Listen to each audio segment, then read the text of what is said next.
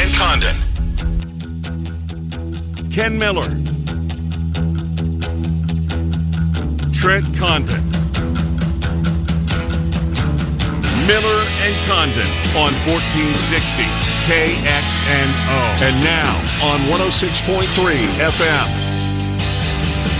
Good morning. Welcome in once again. Miller and Condon on the air with you here on a Wednesday as we talk the world of sports, taking you up until noon and a busy program for you today. Trent running solo again. We got a lot to get into as we really flip the page from where we were the first couple of days of the week. Wednesday is when we really start to preview, get ready for the upcoming week on both the college and the NFL side of things. A big week for both Iowa and Iowa State. Iowa State trying to get off the schneid against Kansas State, as we've talked about throughout the week. And looking back upon this game on paper, Iowa State a better team. Kansas State has the history. What does that play into it?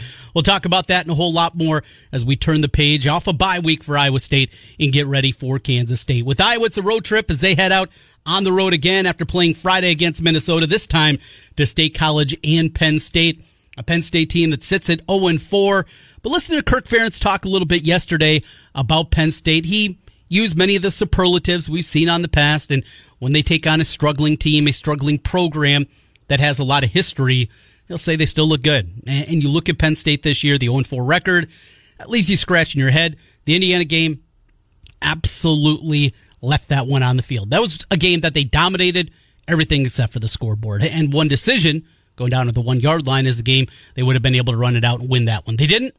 We know what happened the next week against Ohio State. Had opportunities in that game, never could get over the hump. And then from there, things have really fallen apart. Losses to Maryland and Nebraska last week. Penn State, Iowa. Iowa currently two and a half, three point favorite in that one out at State College. So we'll turn the page, start to look forward a little bit more with Iowa and Iowa State. Big, big weekend as well for the Big Ten and Big 12. Got Bedlam this week. Oklahoma State going to Oklahoma. Sooners about a touchdown favorite in that one, and a couple of biggies in the Big Ten. Indiana, Ohio State for supremacy of the East. Yes, Indiana is involved. Still, three touchdowns is the number in that one. 20. Uh, currently consensus across the board. Ohio State favorite at home. And Northwestern welcoming in Wisconsin. The Badgers continuing to teeter, walking that tightrope. Another canceled game. They will not be able to play in the Big Ten championship unless there's a hole bunch more cancellations in the Big Ten. So that's what we have coming up Big Ten, Big 12 this weekend. Coming up for you today on the BMW Des Moines guest list. We'll kick things off. Speaking of Nebraska Penn State last week, Steven M. Sipple, our Wednesday guest, he will join us at 1025. Finally, a victory. It was, what, almost 300 days, I believe it was, since the last time we saw a Nebraska victory. They got that done yes, against a limited Penn State team, a Penn State team not playing good football, but still, you get off the schneid, you get the victory. What does that mean for that team, that program, and going forward and looking at a big picture? McCaffrey got the start at the quarterback position. Defense that is playing better. So we'll talk about that more. Steven M. Sipple from the Lincoln Journal Star. Then at 1045, we'll take a broader look at college football with Bill Bender, our friend from the Sporting News a Mac grad from Ohio, though their game was canceled this week against Miami of Ohio. MACtion tonight, MACtion last night, eh, a couple of clunker of games. Hopefully, we'll get something a little bit better coming up this evening in the college football ranks in the Mid American Conference. We'll talk to Bill about the big games in college football this weekend. Mentioned Big Ten and Big 12 with some big ones, and we'll take a peek around some of the other ones in college football at 1045. Then we'll begin the 11 o'clock hour. David Kaplan will join us from ESPN 1000 and NBC Sports Chicago. We'll talk to Cappy about the decision. Theo Epstein walking away from the Cubs. In fact, Cappy had an opportunity on his radio program this morning to talk with Theo. So we'll get it right from the horse's mouth and see what was said there. Jed Hoyer taking over. What does that mean? And, and the organization as a whole for the Cubs with the impending decision with Kris Bryant. What's going to happen there?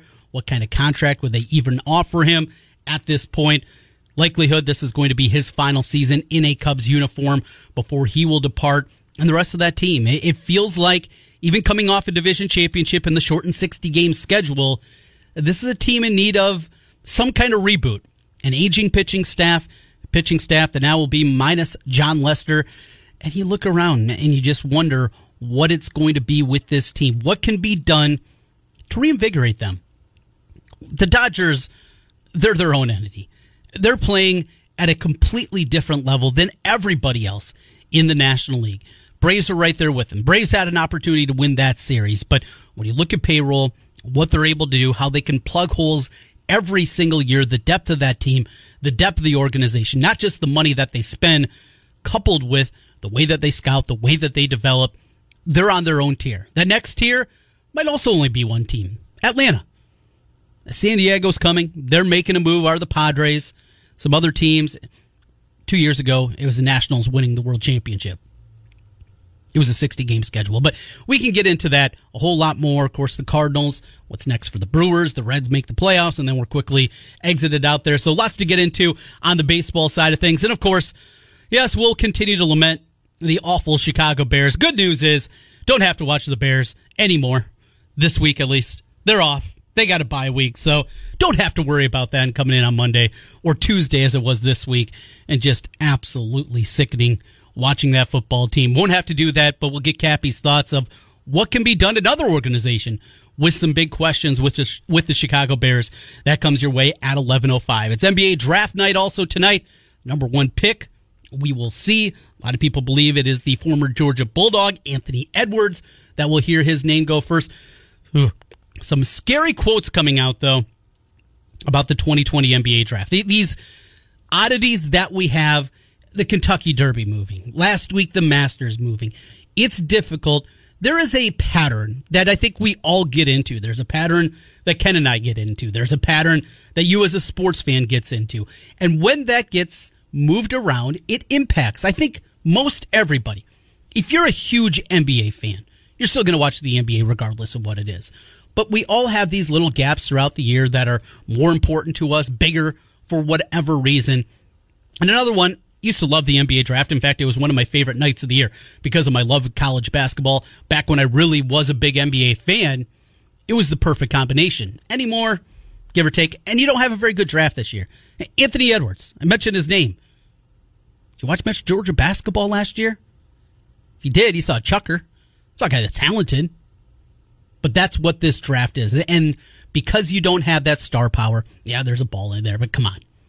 There's not the star power that we get many different seasons. There's no Zion here. There's no guy that you look at and say, this is a surefire, no doubt about it, NBA All Star. So you have that, and you have that it's November 18th. This is not normally when we have the NBA draft. This is into June. And that's part of the lead up, the build up right after the finals. You're still thinking NBA. That's the way that it goes. That's the direction that it goes. But mention Anthony Edwards. The T Wolves do have the number one pick. He said this quote, to be honest, I can't watch basketball, unquote. There it is. Your 2020 NBA draft. I can't watch basketball. That's from the possible number one pick, Anthony Edwards. What a time to be alive. We'll get into that with the Bulls as they sit at number four with David Kaplan also again, 1105 for David Kaplan here. And then we'll finish up with Cody Goodwin from the Des Moines Register. We'll talk plenty of high school football, the six championships games slated to start tomorrow. We'll talk about that with Cody Goodwin from the Register. A lot on the Ankeny Southeast Polk matchup. Really want to break that one down with him and get his perspective. And we're going to talk some wrestling too. He's also the wrestling writer at the Des Moines Register and what wrestling is going to look like. At the high school level, we're seeing the CIML making the decision that games are not going to be played, looks like until we get to 2021 after people come back and the, the students come back from Christmas break, winter break, they'll come back and possibly get things started there. But what's it going to look like? And, and is there an opportunity where they push these seasons back? Think of wrestling. Wrestling state championships are in February. You add more to the calendar. Do you go that direction? And though the Iowa High School Athletic Association and the Iowa Girls Union have uh, said to the CIML, We'll take it under consideration, but for the schools that are still going, they can still have their athletic events. They could still a lot to be determined there. But just thinking about wrestling, you know, football, you go, you make a tackle, you're in close contact, you play on the line, you're lined up face to face with a guy for a few seconds. Then it's over. Wrestling, it is six minutes continuous, right on top of each other, face to face when you're in the neutral position Can you pull that off? And with it, how do you pull it off? Big question, I think, and we'll talk wrestling again with Cody Goodwin. Mention the high school football with Cody and the matchup coming your way. We'll have the call for you on Friday night coming up with the kickoff at 7 o'clock, pregame at 640 here on KXNO.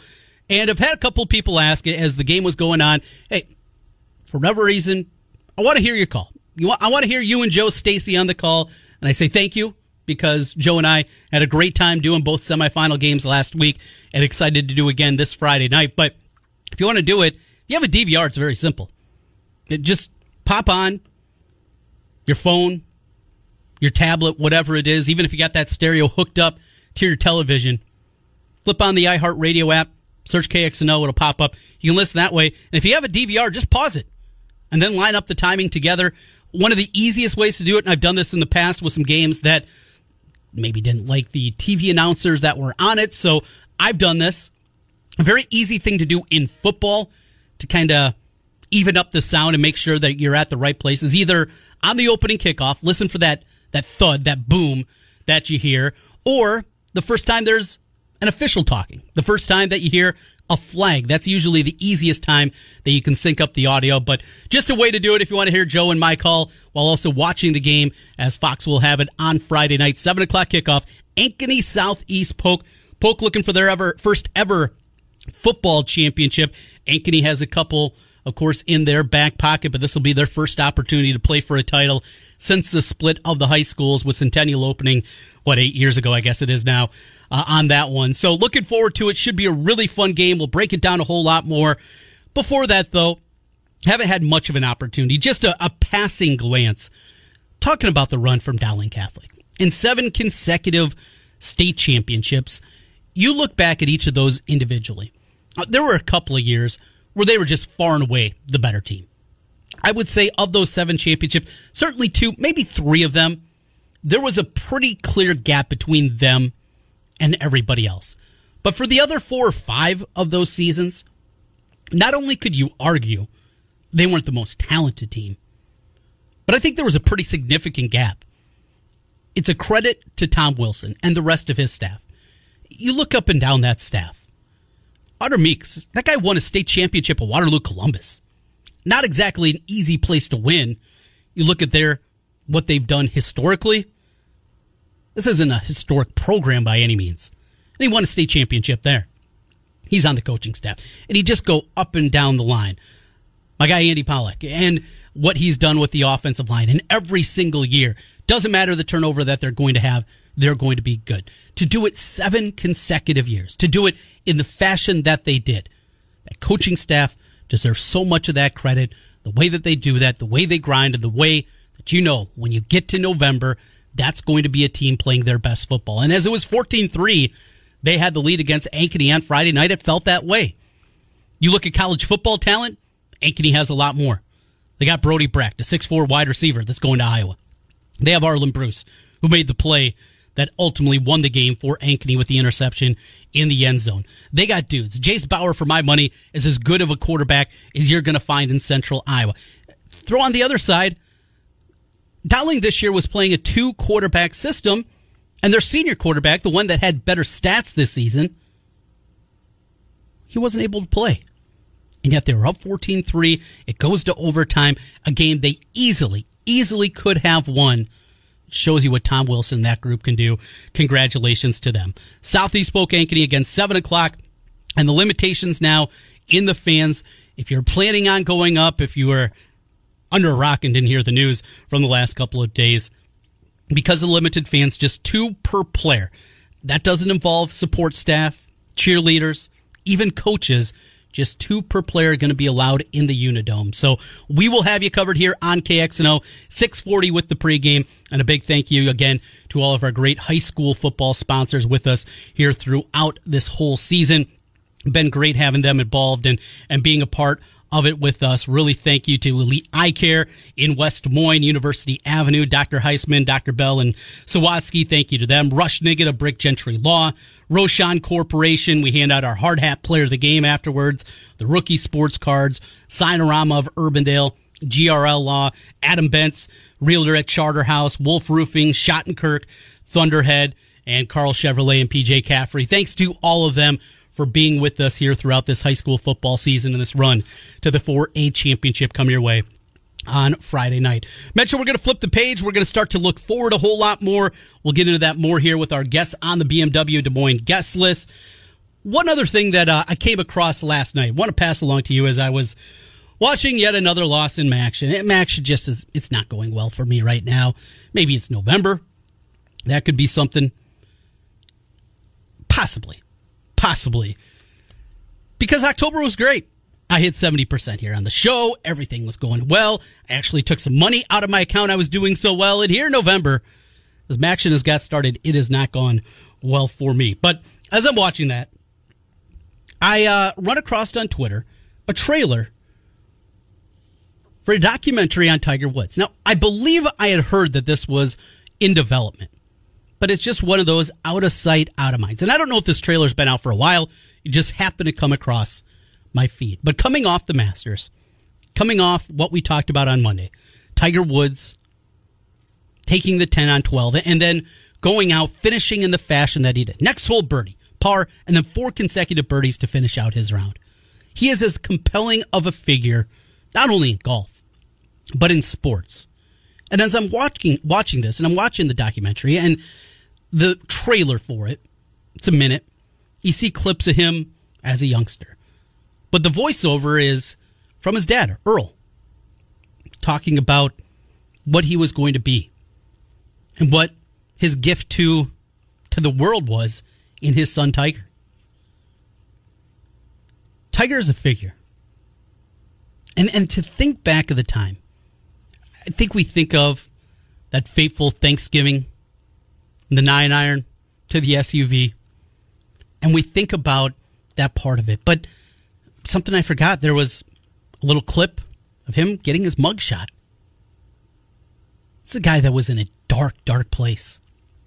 And to come back last year and win the Masters and to still be as competitive as he is, and even in a week where he didn't play well, you know he's going to be ready to go come April.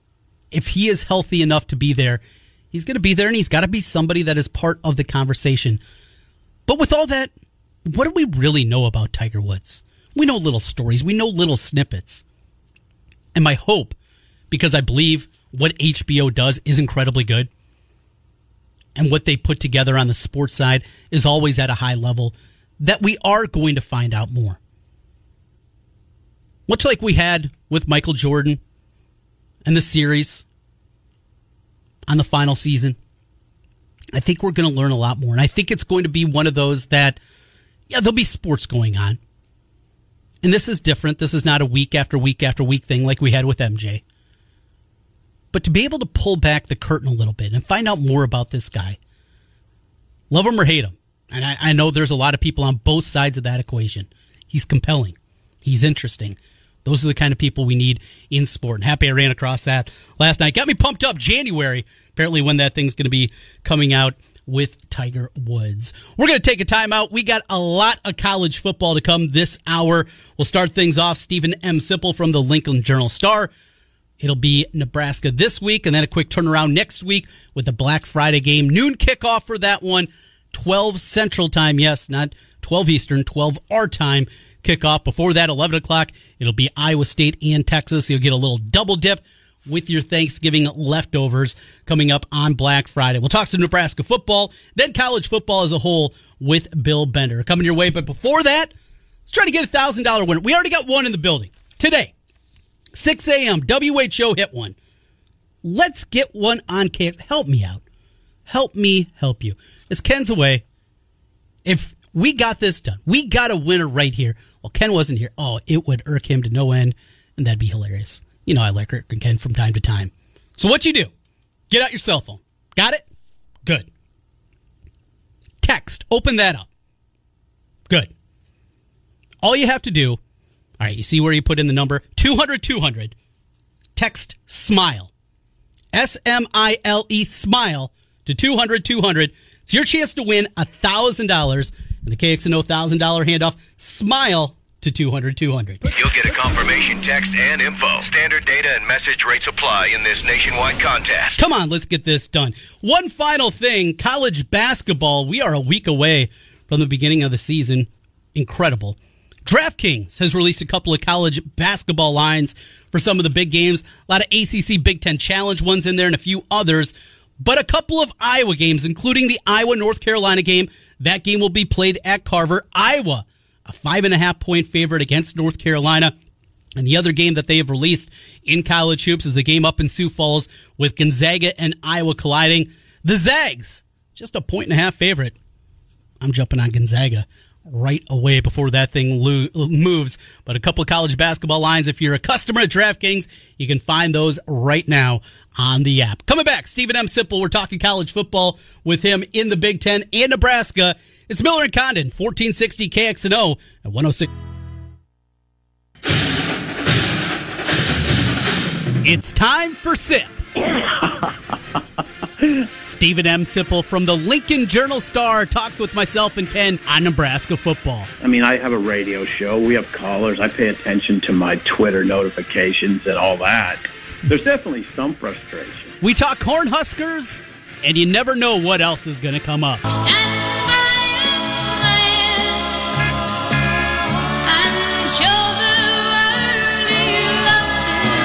With 30 years on the Nebraska beat, here's Steven M. Sipple. As long as they're paying me to talk, I'm just going to keep doing it. And here he is, Steven M. Sipple, Lincoln Journal Star. Nebraska ends the long losing streak. It'd been a long time since they picked up a win as they race out to the big lead against Penn State and hold on for the victory. Sip, thanks for joining us again, and got to have a little bounce in your step coming off a victory, right, for the Cornhuskers? well, I mean, I'm objective, so I'll have a bounce in my step no matter what. Um, but yeah, I think the state probably feels feels quite a bit better. There hasn't, you know, Nebraska was had they lost the game, it would be eight and it would have been eight and nine games. So, yeah, they, I mean, they did something they haven't been doing much. That's winning. So yeah, that was it was it was I think it was a sizable achievement it was definitely something that was needed. It wasn't perfect, but the I don't know. As a bottom line person, I don't know. I think Nebraska should. I think Nebraska should feel pretty good about it. Luke McCaffrey gets his first career start. We see him out there, and the reemergence, if you will, in Wan'Dale Robinson, getting him the ball in different ways. Hadn't touched the ball in the running game hardly at all before that one, and then they go into him 16 times. Robinson, it was surprising that he wasn't a bigger part of the offense early in the season. What have they found here on the offensive side with McCaffrey and Robinson as well? Well, not enough. I mean, it, the offense wasn't great at all. I mean, it, they were, you know, they uh, they just were okay. They only had 95 yards in the second half. I mean, mm-hmm. Nebraska got our, out yarded. I think it was 306 to 95 in the second half. I mean, I don't, I don't, for instance, I heard a national commentator say his takeaway from the game is that Nebraska found uh, its long term solution at quarterback. I certainly wouldn't say that. I mean, Wan'Dale was fine. I mean, he carried 16 times for 60 yards.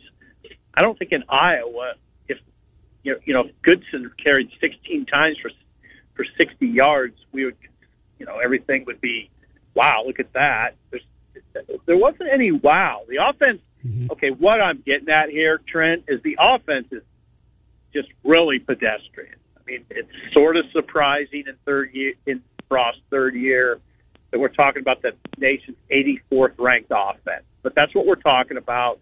They don't have a lot of answers. Wan'Dale, I guess, you know, I don't know. He, he's he's all right. He's a good player, but he's not. I don't know, Trent. Maybe you think differently. I don't think you can put the offense on Wan'Dale Robinson's back in the Big Ten and say carry Nebraska to five straight wins. I don't. I don't see that happening. No, I'm right there with you. It's it's a piece. It's a positive, but yeah, there needs to be a whole lot more there. Defense played well in the first half. Penn State started to come back in the second half before ultimately holding them off. Sip, just watching this team, that front seven is so much better than what we've seen the last couple of years. Building blocks, are you a believer in finally what Chinander and company is doing on the defensive side? Yes and no. I mean, that, like it's interesting, right? I think I'm I'm like you. When I watch it, I'm pretty impressed. I see a, I see, yeah, they're much better in the front seven. I see a team that's rallying to the ball. Mhm.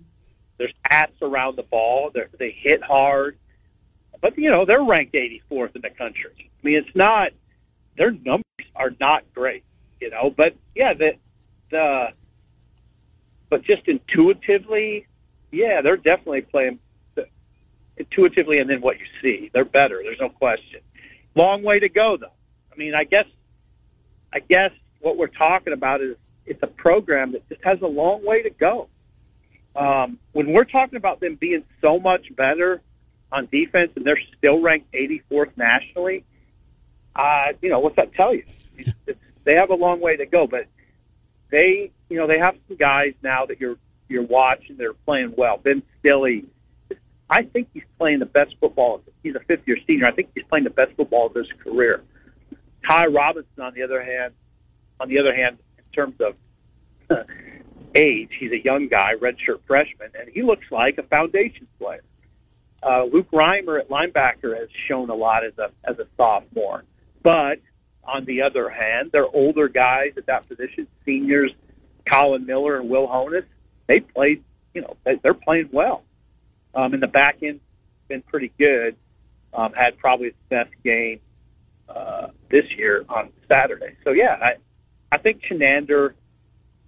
I'll tell you one thing. The focus isn't on Chinander here. Um, it's on the offense. So I guess that says a lot right there, right?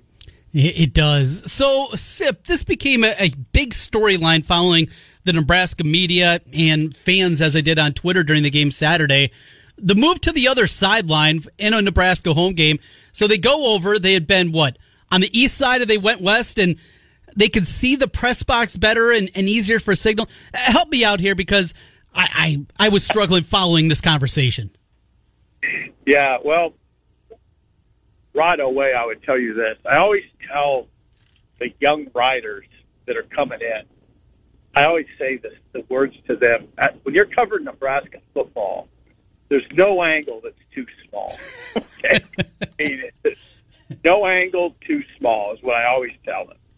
And this was a pretty good example, although I thought it was interesting. Mhm. Um, they did. they've been on the east sideline since '62. I mean, Bob Devaney came in at that point and moved them from the west to the east. So now on Saturday, all of a sudden, Nebraska in its first home game is is on the west sideline, and it it was what the way the way Scott characterized it, it, it makes sense. Okay, they're on the west sideline now. Press box at Memorial Stadium is on the west side. You know, we're on the sixth floor. That's where the opposing coaches are coaching from, the sixth floor. So they're they're looking at the backs of Nebraska's coaching staff now. So it's harder to pick up their signal.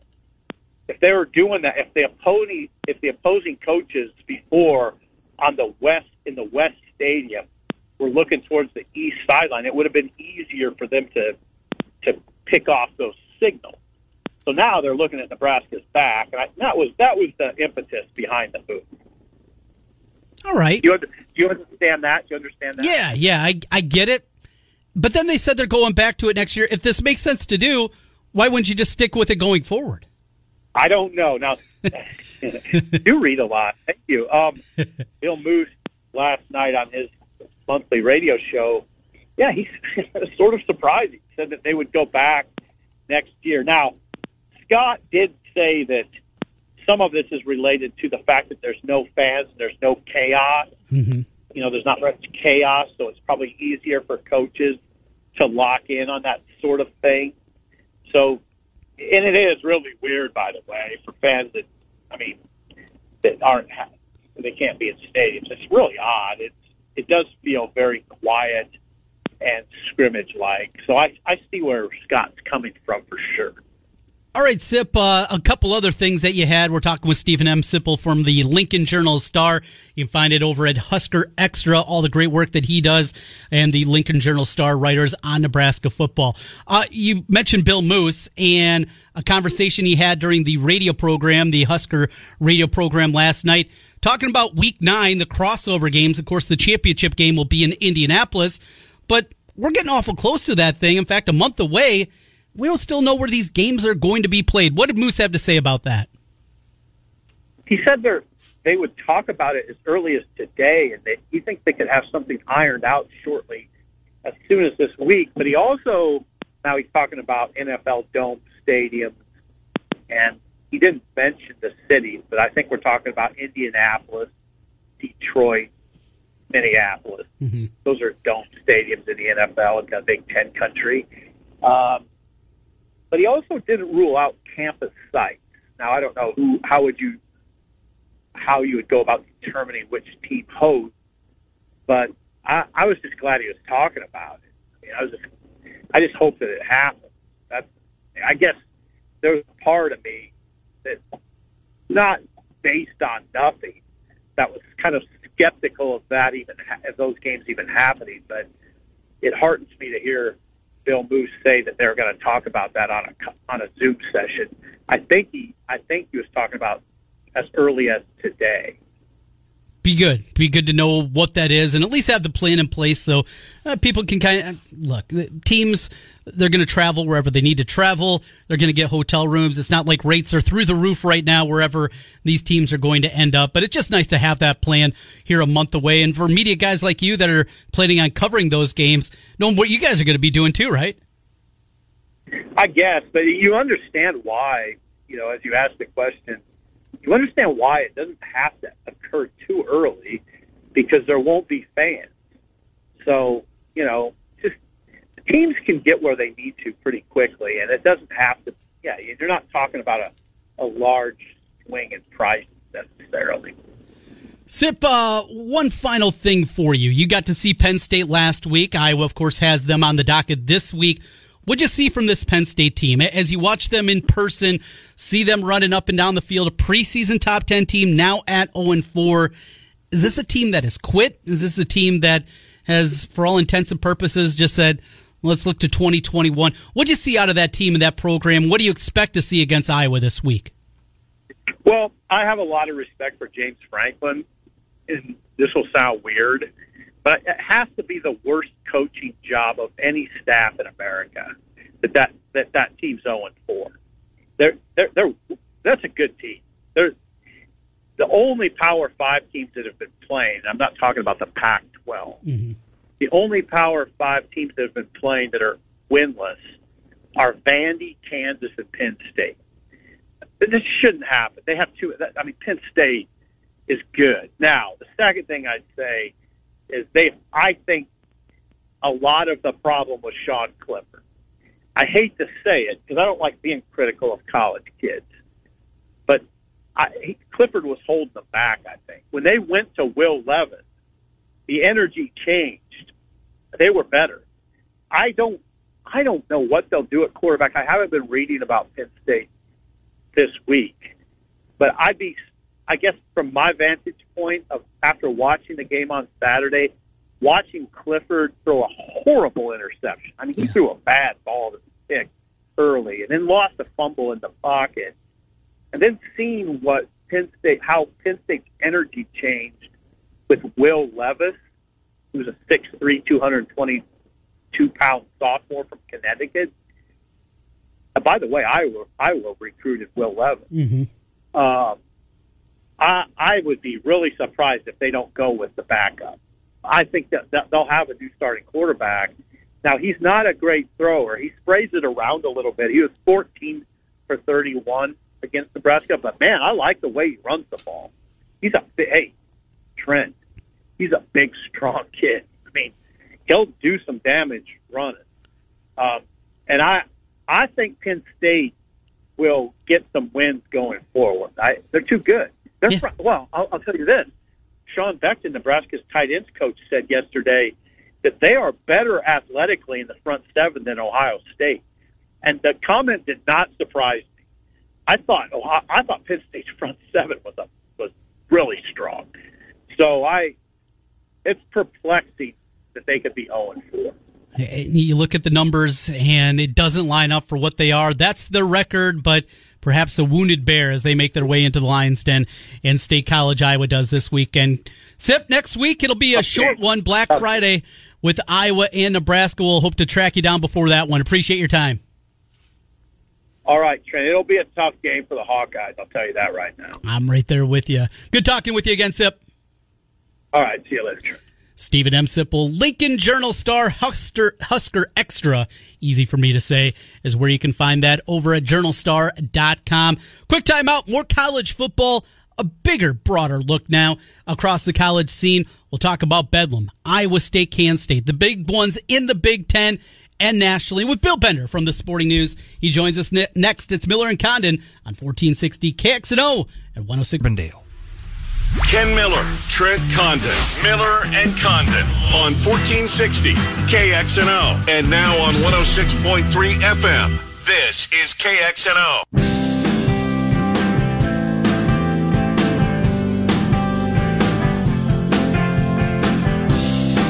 Eleven forty-eight on a Wednesday. It's Miller and Condon on KXNO. Trent flying solo today.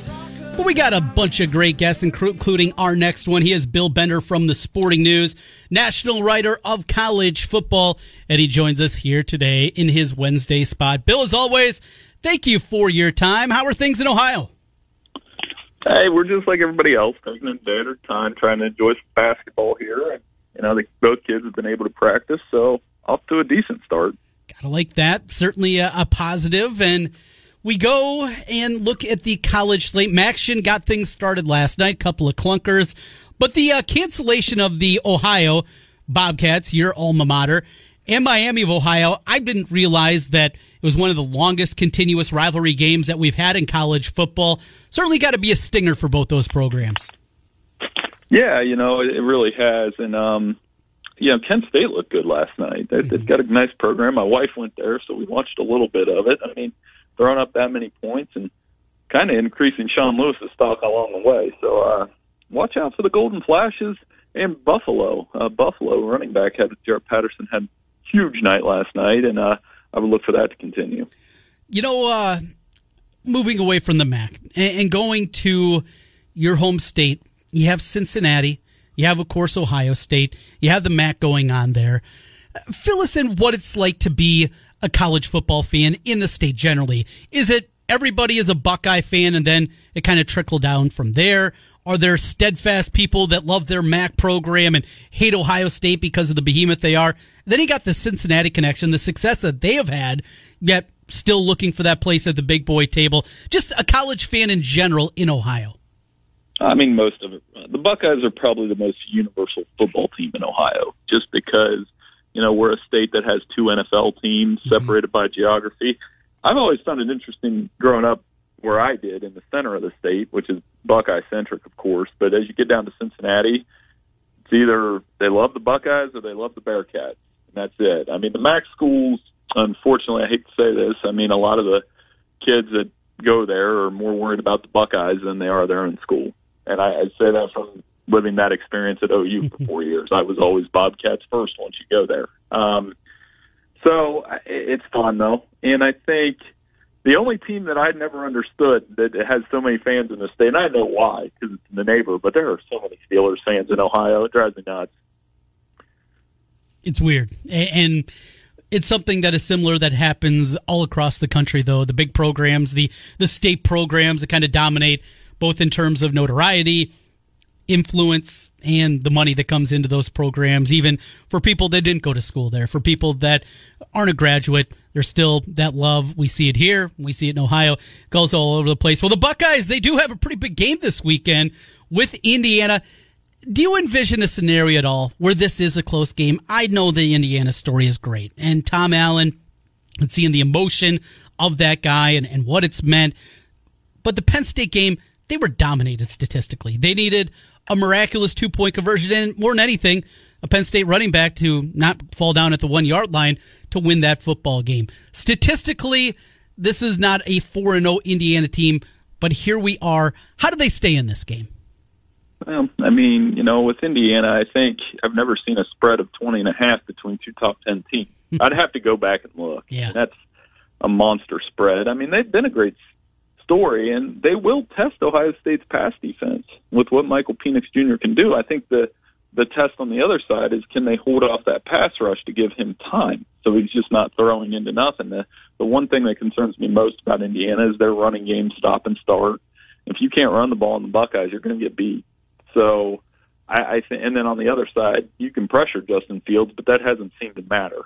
Um, so I like the Buckeyes big, and I think the bigger question for me is who wins that later game because that's who we're going to look to challenge the Buckeyes next. And that Wisconsin Northwestern game promises to be a little bit closer. I think that's what we're going to see, no doubt. And with that, Northwestern, they've done it not with smoke and mirrors. This, is a team that was eight and one in the conference two years ago, and they had that huge step back because of quarterback play last year. Still, Wisconsin. It's difficult to get a read. Week one, that Friday night game against Illinois, look great. Illinois is not even the bowl team though that we saw a year ago. Then two weeks off. Here we go. They beat Michigan, but a Michigan team that just doesn't look like they have a clue. Didn't look like they wanted to be on the field. We know Northwestern is Northwestern. They they are what they are. Fitz has got one of his perfect teams for him. What do you think you know about Wisconsin?